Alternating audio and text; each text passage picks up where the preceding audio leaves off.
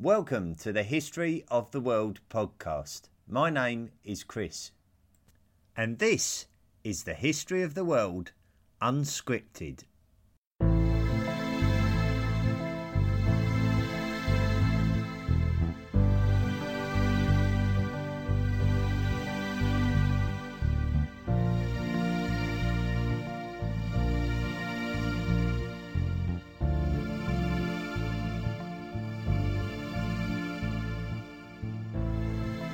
So here we are once again, and um, it's only a couple of weeks now until the new volume of podcasts begins.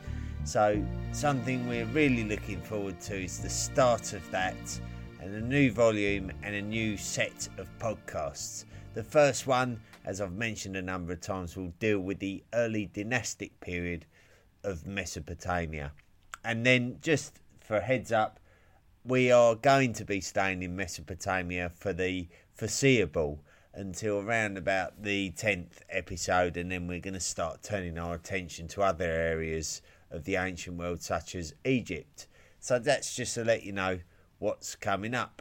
Now, in the meantime, what we're trying to do is just fill in the gaps while we're preparing for the new volume. So there's sort of a, a month or two gap between the two volumes and I didn't want to just leave them unnoticed. So, what we're doing at the moment, we're providing you with some unscripted episodes just to let you know that we're still here, basically.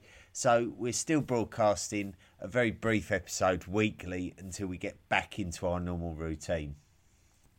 So, what I've been doing with a lot of these unscripted episodes, I've been broadcasting some of your messages that you've still been kindly sending over to the podcast. And I've been discussing some of the analytics as well. But obviously, there's only so much talking about that you can do before you sound like you're uh, going to start jumping off a bridge with boredom. What I've been trying to do is maybe address a couple of the subjects that I feel deserved a little bit more detail and a little bit more attention before we headed into the next volume. And I think I know really what I want to do for the next two podcasts. So for this one, I'm going to explore um, something that we've discussed previously and something that I did touch upon again briefly last week, which is the wonderful Göbekli Tepe. So we basically we sort of said there's so much more to Göbekli Tepe than we really discussed during the episode 19, the megalithic episode, uh, the first one.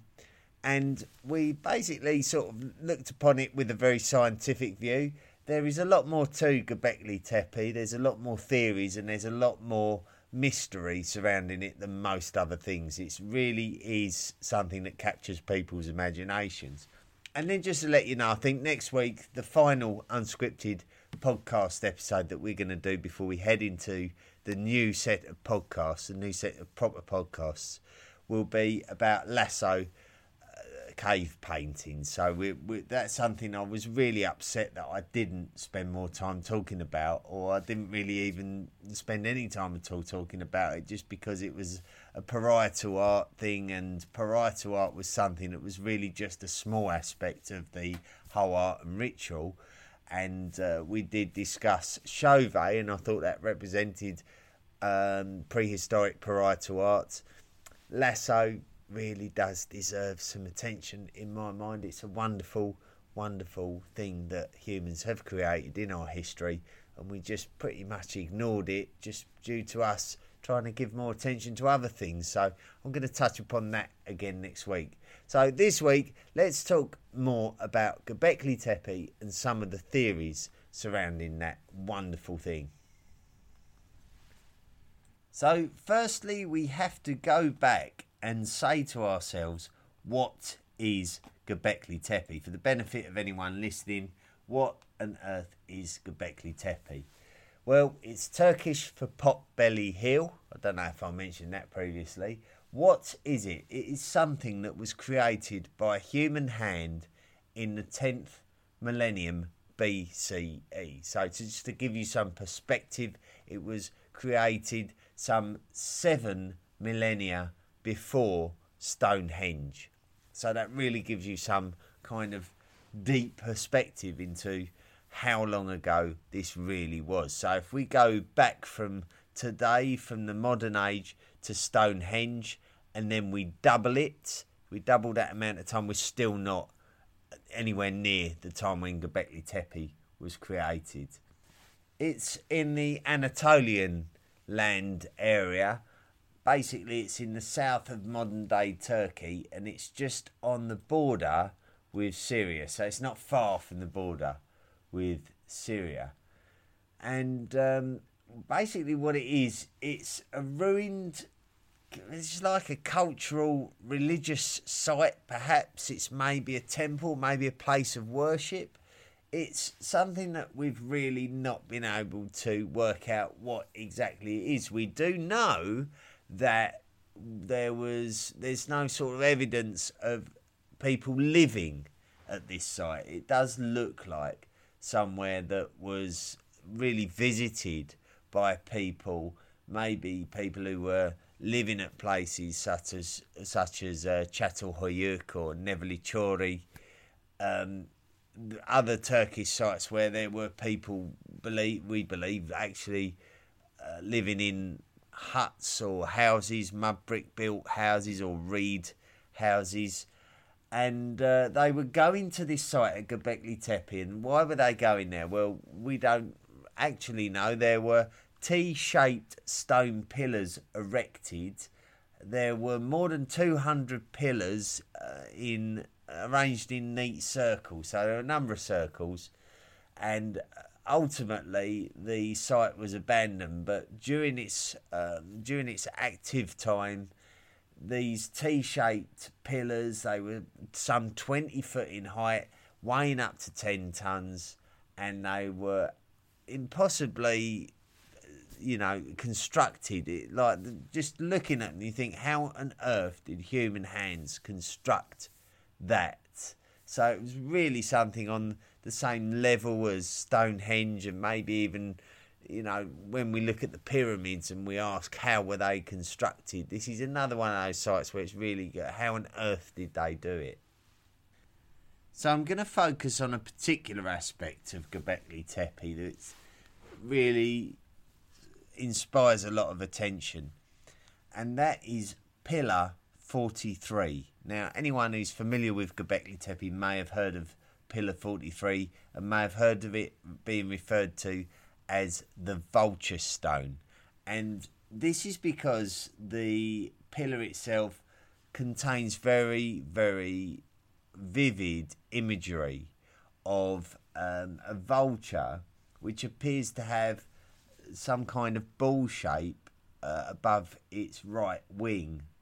Um, and there is also underneath the vulture is a scorpion, which and and well, all of these things together have really excited the grey matter of um, some very uh, renowned authors, and one of them being Andrew Collins, who he he has been described as an author that challenges the way that we perceive the past, and they feature subjects as ancient astronomy and archaeoastronomy, which pretty much focuses on these Neolithic sites, these Neolithic megalithic sites, and the interpretations of them, and what relationship they have to the night sky, and they feel that that um, that portrays messages uh, through the association with the night sky and these sites. And even like as we discussed uh, a lot of the neolithic sites we know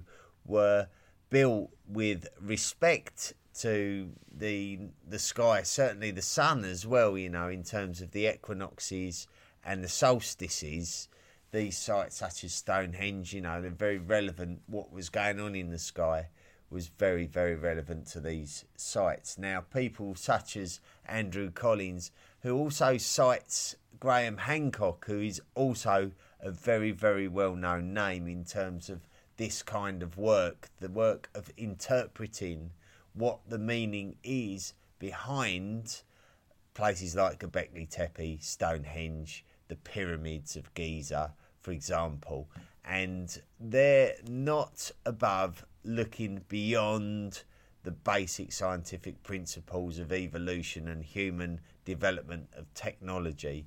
They are happy to look way beyond that. So let's explore some of the theories relating to Göbekli Tepe and this pillar uh, 43, which is the vulture stone.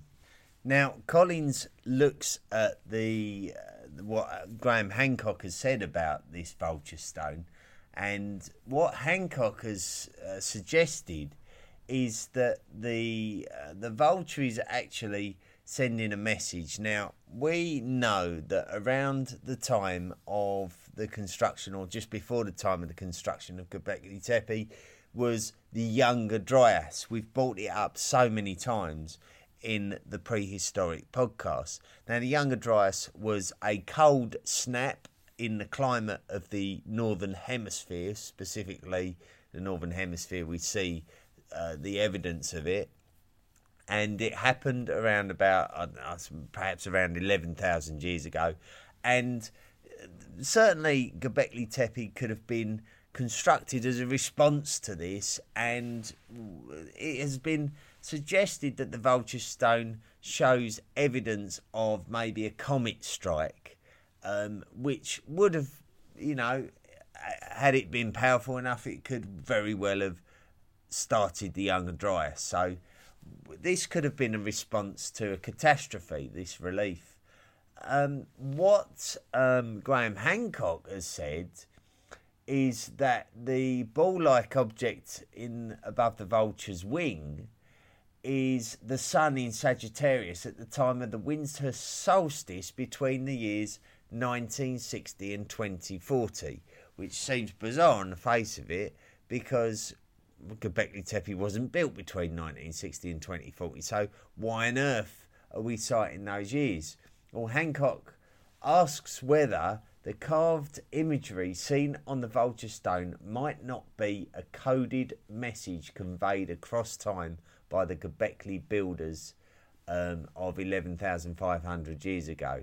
So certainly do we honestly believe that uh, Graham Hancock could be right and that there could be a spiritual message uh, from the constructors of Göbekli Tepe to us here on the modern Earth, stating that it could be maybe another comet, maybe something else, maybe there's another younger Dryas on the way? Certainly, we don't know that, and you know, basically why on earth are they carving these images? And so the mystery surrounding it, we believe that you know it could be something spiritual. There should be, could be something deeper. However, something that we have discussed certainly in the last few podcasts of the uh, the prehistoric era is the fact that new evidence has emerged that a comet strike could have happened in Greenland, which set off the Younger Dryas. And it's quite compelling and interesting and almost convincing that it could be. It, such is the convenience of this argument that we think it could be right. Um, obviously, more studies are going to have to be made, but if this is true, then certainly the people of Göbekli Tepe may not have really seen or or known too much about this comet strike, and therefore, why would they record it on a pillar, on a stone pillar? The more conventional view of the ball in the in the wing of the vulture is that the the ball is the soul of the human being, and that is basically being guided towards the afterlife, to the afterworld, whatever that may be. And certainly, when people died in that era, in Göbekli Tepe, in that era of time, it is believed that their bodies were left out in the open uh, where you know they couldn't rot away and cause disease for other people nearby them.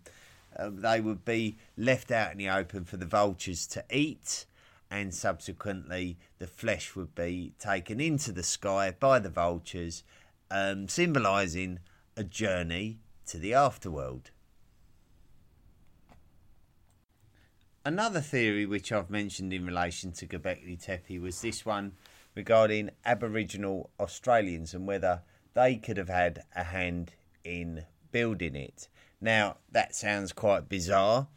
The Aboriginals were existing around about 15,000 miles away from Göbekli Tepe, but nevertheless, there are some amazing similarities between um, some of the artwork of the Aboriginals and some of the carvings on stones at Göbekli Tepe. So, with um, the uh, migration of peoples to Australia, where they became the Aboriginals, um, some te- uh, quite a number of tens of thousands of year, years previous to Göbekli Tepe's construction, could it have been that there was a migration back the other way? That Aboriginal Australians came back from Australia to Anatolia and built Göbekli Tepe with all of their knowledge and symbols. Well, this would be a possibility, but for two things. I think, in my mind,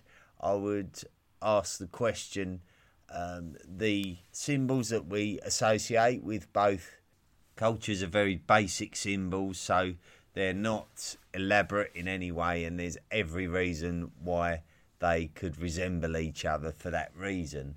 So I'm not really having that too much. Um, the other thing, I suppose, is that the DNA study doesn't really support any um, any sort of migration back from Australia to Anatolia of, of humans. So there's no sort of read of that from the from the DNA study. So for that reason, we're going to be a little dismissive of that one, unfortunately.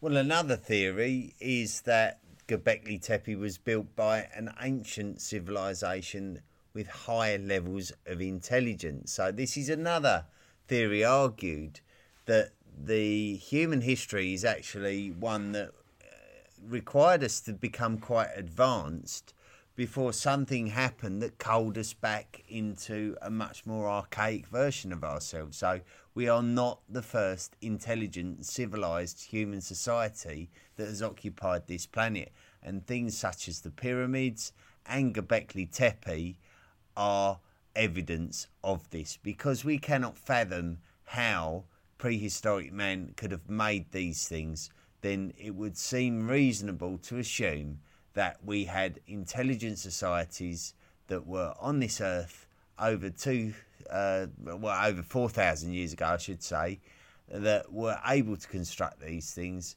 and no evidence exists to this day that demonstrates who they were and what they were doing.